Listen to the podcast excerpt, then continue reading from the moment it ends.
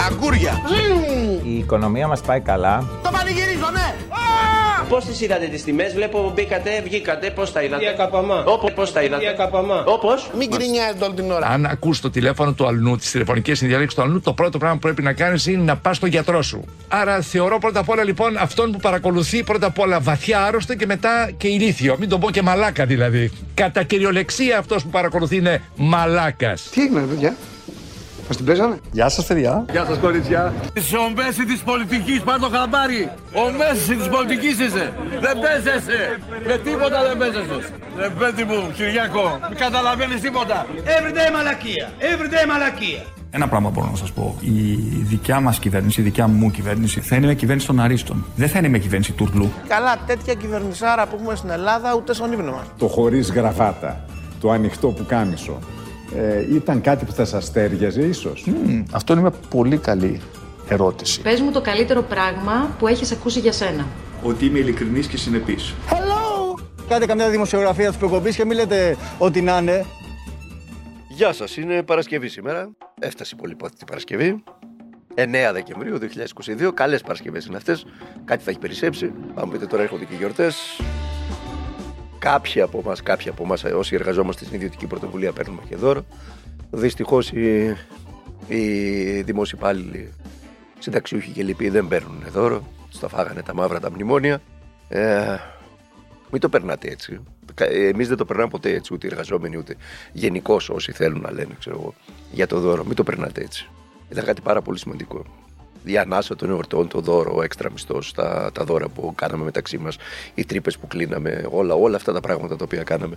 Και σου έδινε τη δυνατότητα να συνεχίσεις παρακάτω, παίρνοντας τις απαραίτητες ανάσες κτλ, κτλ. Όλα αυτά χάνονται. Δημιουργούν έξτρα πίεση στις κοινωνίες και στους ανθρώπους και στις οικογένειες και στις ασθενέστερες εξ αυτών δημιουργούν προβλήματα. Τα βλέπουμε καθημερινά, τα ζούμε, τα σχολιάζουμε, γίνονται πρωτοσέλιδα. Και μετά πάμε για άλλα, τα ξεχνάμε. Αλλά η πίεση είναι εκεί. Οι, οι κοινωνίες ε, πιέζονται όλο και περισσότερο και αντιδρούν. Και συνήθως δεν αντιδρούν σωστά, αντιδρούν λα- λανθασμένα.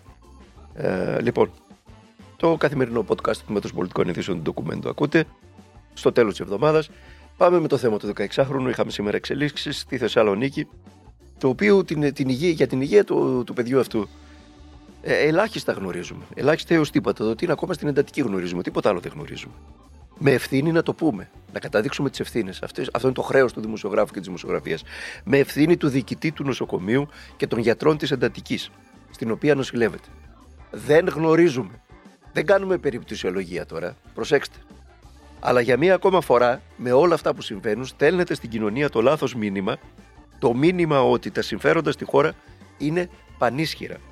Ότι κάνουν ό,τι θέλουν ακόμα και με το ύψιστο αγαθό της ζωής, της υγείας. Ότι εμφανίζουν το άσπρο μαύρο. Δεν έχει καμία σημασία. Ποιος ήταν, τι ήταν, το χρώμα του, το πρόσωπό του, τι ήταν το αδίκημά του.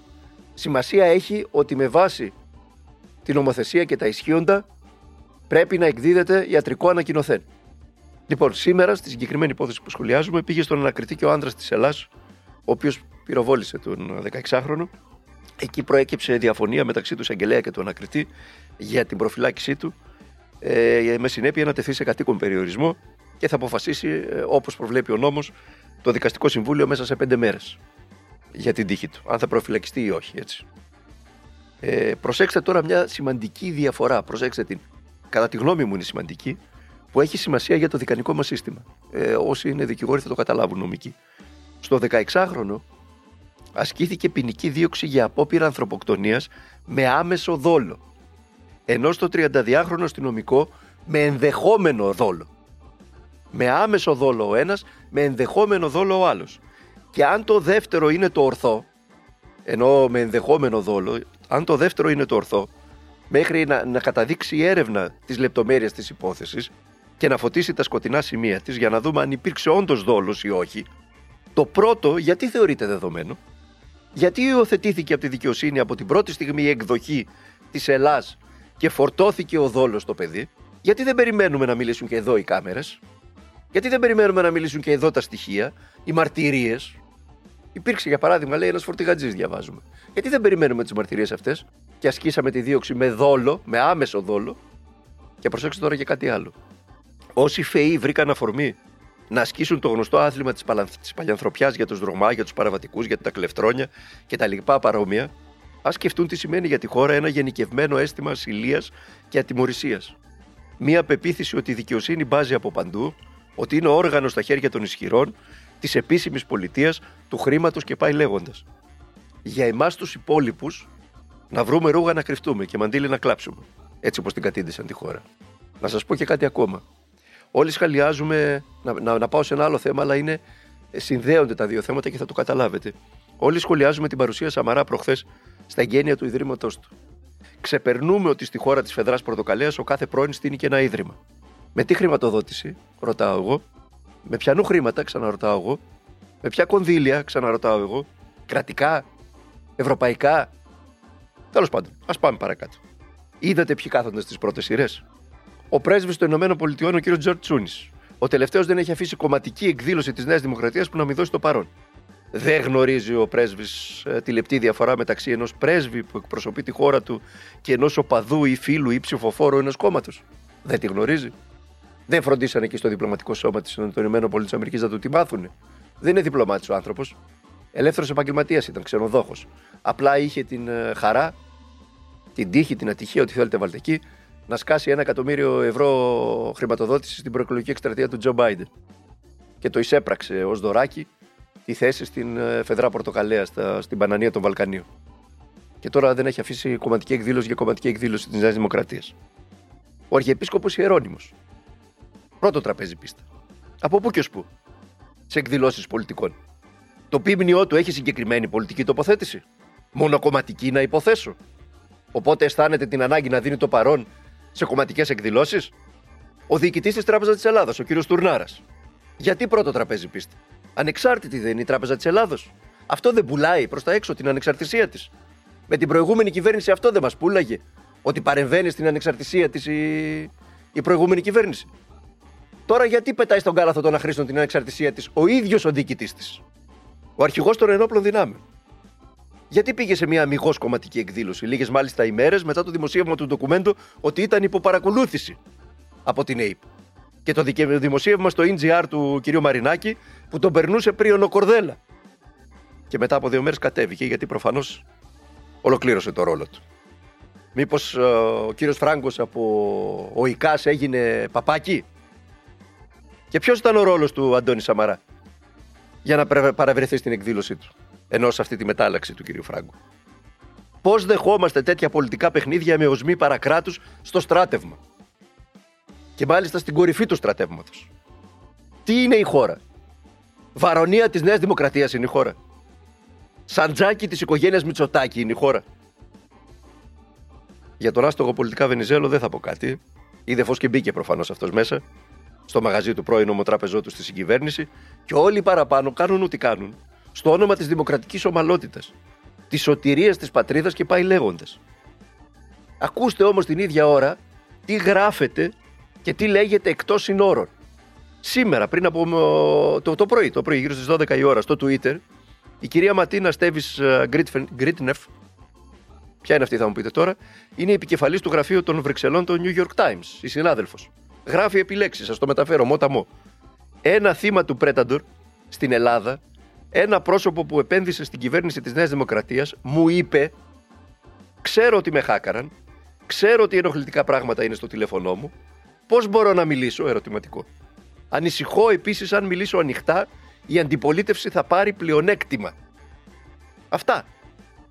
Μετά αναρωτιέστε γιατί ο Κυριάκος φεύγει σαν κλέφτης από τη Βουλή και καθόμαστε όλοι μας και αναρωτιόμαστε γιατί.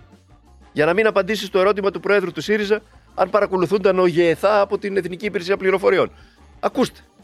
Υπάρχει περίπτωση ΕΕΠ όπως έκανε με τον κύριο Ανδρουλάκη που παραδεχτήκατε ότι ήταν νόμιμο αλλά ήταν λάθος και αν το γνωρίζατε δεν θα το επιτρέπετε.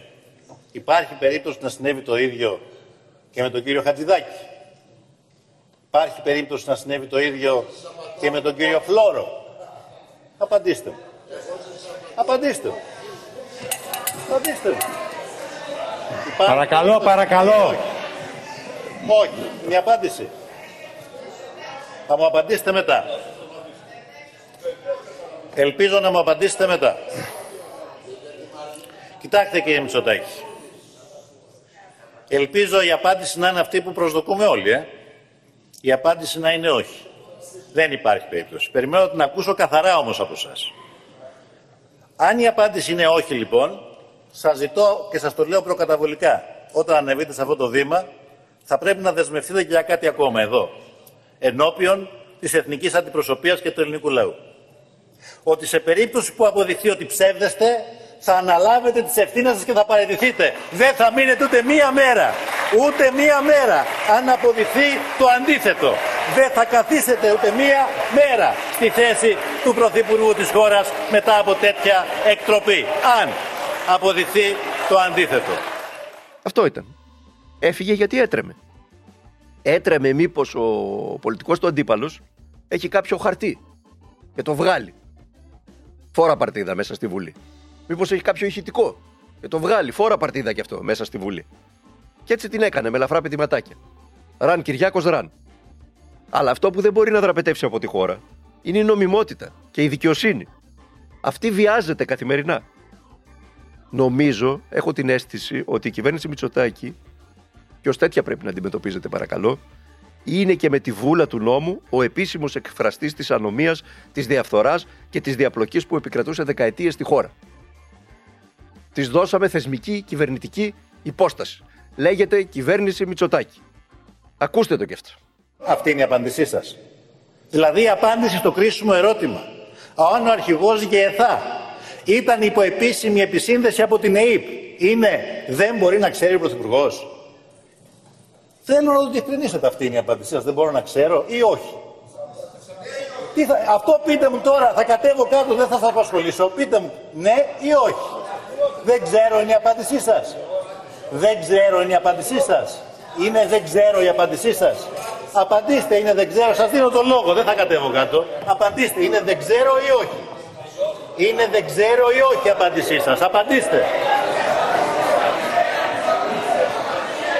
Ελάτε, ελάτε. Η απάντησή σας είναι δεν ξέρω.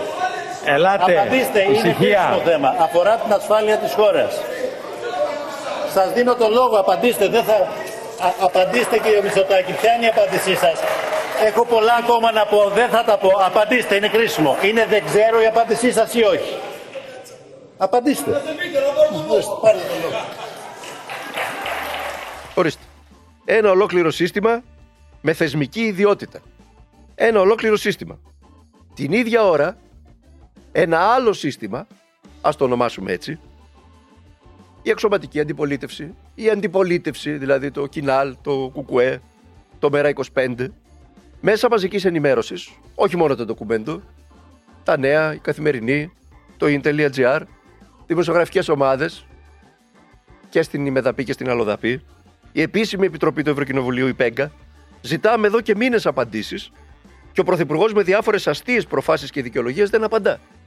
Για την ακρίβεια, όχι μόνο δεν απαντά, χιδεολογεί, ποινικοποιεί αντιπάλους και δημοσιογράφους, αλλάζει κατά το δοκούν την νομοθεσία, συστήνει επιτροπές για τα μάτια του κόσμου, εργαλειοποιεί επίορκους δικαστές για να καταστήσει την ίδια τη δικαιοσύνη.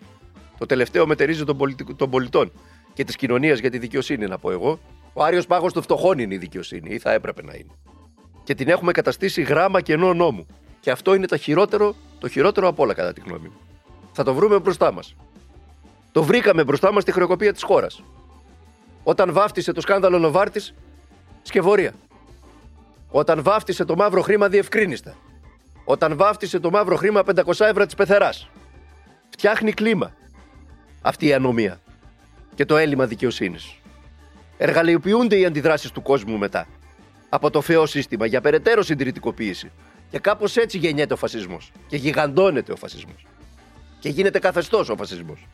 Το έχουμε ξαναδεί το έργο στο Παγκόσμιο Εργαστήριο των Βαλκανίων. Με τα μίση και τα πάθη μεταξύ των λαών. Θέλετε να σας πάω στη ζωφερή πραγματικότητα; Να σας πάω. Στο 15% έφτασε ο πληθωρισμός στα τρόφιμα. Η Ελληνική Στατιστική Αρχή ανακοίνωσε ότι το Νοέμβριο ο δείκτη τιμών καταναλωτή, το Νοέμβριο που μας πέρασε, ο δείκτη τιμών καταναλωτή αυξήθηκε κατά 8,5% σε σχέση με ένα χρόνο πριν. Ενώ ο μέσος δείκτης τιμών καταναλωτή του 12 μηνού Δεκεμβρίου 21 Νοεμβρίου 22 παρουσίασε αύξηση 9,5%. Μόνο το Νοέμβριο είχαμε αυξήσεις. Κρατήστε παρακαλώ. 25,3 στα γαλακτοκομικά. 20,4 σε έλαια και λίπη, 18,7 σε ψωμί, 16,7 σε κρέατα, 12,6 σε λαχανικά, 42% στα αεροπορικά εισιτήρια, 33% στα ταξί, 27% στα πλοία. Θέλετε κι άλλα, σύμφωνα με τη Eurostat. Όχι την Ελστάτ. Η Ελλάδα είναι μακράν η πρωταθλήτρια στις δαπάνες που αφορούν τη στέγαση. Ενίκιο, φορολογικά βάρη, δαπάνες για βασικές παροχές, ρεύμα, τηλεπικοινωνίες, ίδρυυση και αποχέτευση. Συγκεκριμένα, πάνω από το 20% του πληθυσμού που ζει σε αγροτικές περιοχές, το 32% του πληθυσμού που ζει σε δευτερεύουσες πόλεις και το 35% που ζει σε μεγάλα αστικά κέντρα δαπανά άνω του 40% του διαθέσιμου εισοδήματός του μηνιαίως για να καλυφθούν αυτά τα βασικά κόστη. Οι δε συγκρίσεις είναι συντριπτικές. Καθώς τη δεύτερη Δανία, η δεύτερη πίσω από εμάς, το 5%, το 9% και το 22% του πληθυσμού που ζει αντίστοιχα σε αγροτικές περιοχές, δευτερεύουσες πόλεις και αστικά κέντρα, δαπανά πάνω από 40% για την κάλυψη του κόστους στέγασης. Προσέξτε, στην Ελλάδα το 20, το 32 και το 35. Στη Δανία το 5, το 9 και το 22. Συντριπτική η διαφορά. Που δαπανά το πάνω από το 40% του μηνιαίου εισοδήματός του για να μπορέσει να συντηρήσει ένα σπίτι. Το συμπέρασμα, ξέρετε ποιο είναι το συμπέρασμα; Σε σχέση πάντα με τα εισοδήματα του πληθυσμού, έτσι, γιατί είμαστε η δεύτερη χώρα στην Ευρώπη με τα μικρότερα εισοδήματα μετά την Βουλγαρία. Έχουμε τα πιο ακριβά ενίκια, το πιο ακριβό ρεύμα, τα πιο ακριβά φορολογικά βάρη, τις πιο ακριβές τηλεπικοινωνίες και τους χαμηλότερους μισθούς. Και το πιο ακριβό πετρέλαιο και αμόλυβδη βενζίνη. Και βάλτε ό,τι θέλετε εκεί. Και σας κοροϊδεύουν με καλάθια του νοικοκυριού. Αυτά. Τι άλλο να πω τώρα; Σας έκανε την καρδιά περιβόλη και έρχεται και Σαββατοκύριακο. Λοιπόν, κλείνουμε. Κλείνουμε. Καλό Σαββατοκύριακο να έχετε, να περάσετε καλά, να είστε καλά. Να προσέχετε τον εαυτό σας, να προσέχετε τους οικείου σας, να τους μιλάτε για τα πάντα και να αγωνίζεστε για τα πάντα. Ονειρεύτηκα ένα καλύτερο κόσμο. Φτωχή ανθρωπότητα. Δεν μπόρεσες ούτε ένα κεφάλαιο να γράψεις ακόμα. Σας σανίδα από θλιβερό ναυάγιο ταξιδεύει η γυραιά μας Ήπειρος. Βέβαια, αγάπησε τα ιδανικά της ανθρωπότητας, αλλά τα πουλιά πετούσαν πιο πέρα. Σκληρός, άκαρδος κόσμος που δεν άνοιξε ποτέ μια ομπρέλα πάνω από το δέντρο που βρέχεται. Ύστερα ανακάλυψαν την πηξίδα για να πεθαίνουν κι αλλού και την απληστία για να μένουν νεκροί για πάντα. Αλλά καθώς βραδιάζει ένα φλάουτο κάπου ή ένα άστρο συνηγορεί για όλη την ανθρωπότητα. Αλλά